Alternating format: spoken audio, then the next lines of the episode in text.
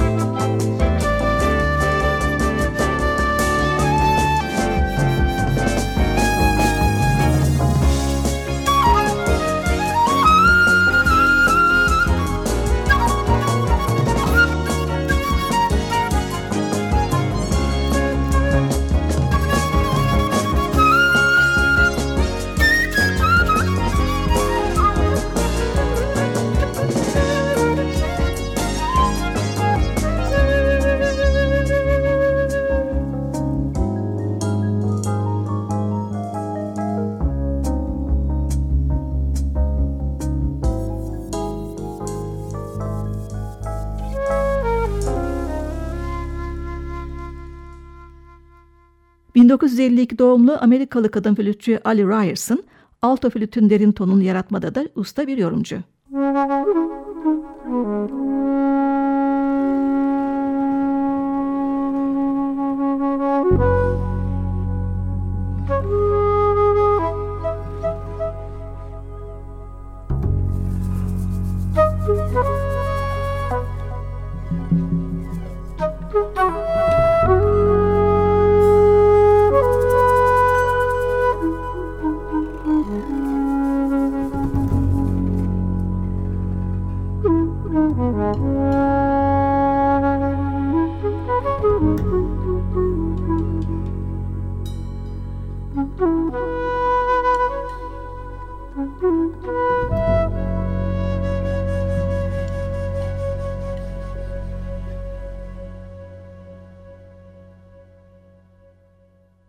Ali Ryerson'ı şimdi de 1994 yılında çıkan In Your Own Sweet Way albümünde bir samba yorumunda dinliyoruz.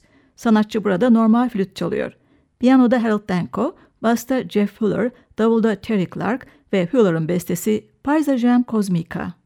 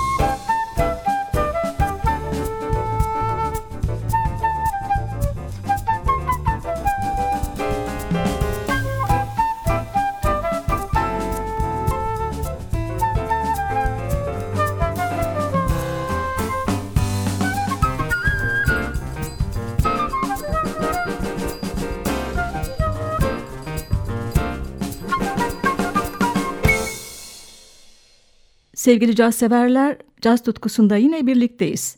Ben Hülya Tunça, sizlere bu bölümde de modern flüt yorumları sunacağım. Hubert Lowes'un yanında yetişen Dave Valentin, ustasından edindiği kusursuz tekniğini Latin Amerikan müziğinin pırıltılı, coşkulu yapısıyla sergiler. GRP All Star Big Band'in 1992 yılında çıkan ilk albümünde orkestranın üyesi olarak görüyoruz sanatçıyı. Albümden seçtiğim ünlü Chick Corea bestesinin solistlerinden biri. Diğer solistler gitarcı Larry Nauer ve piyanist Kenny Kirkland ve işte Spain. Müzik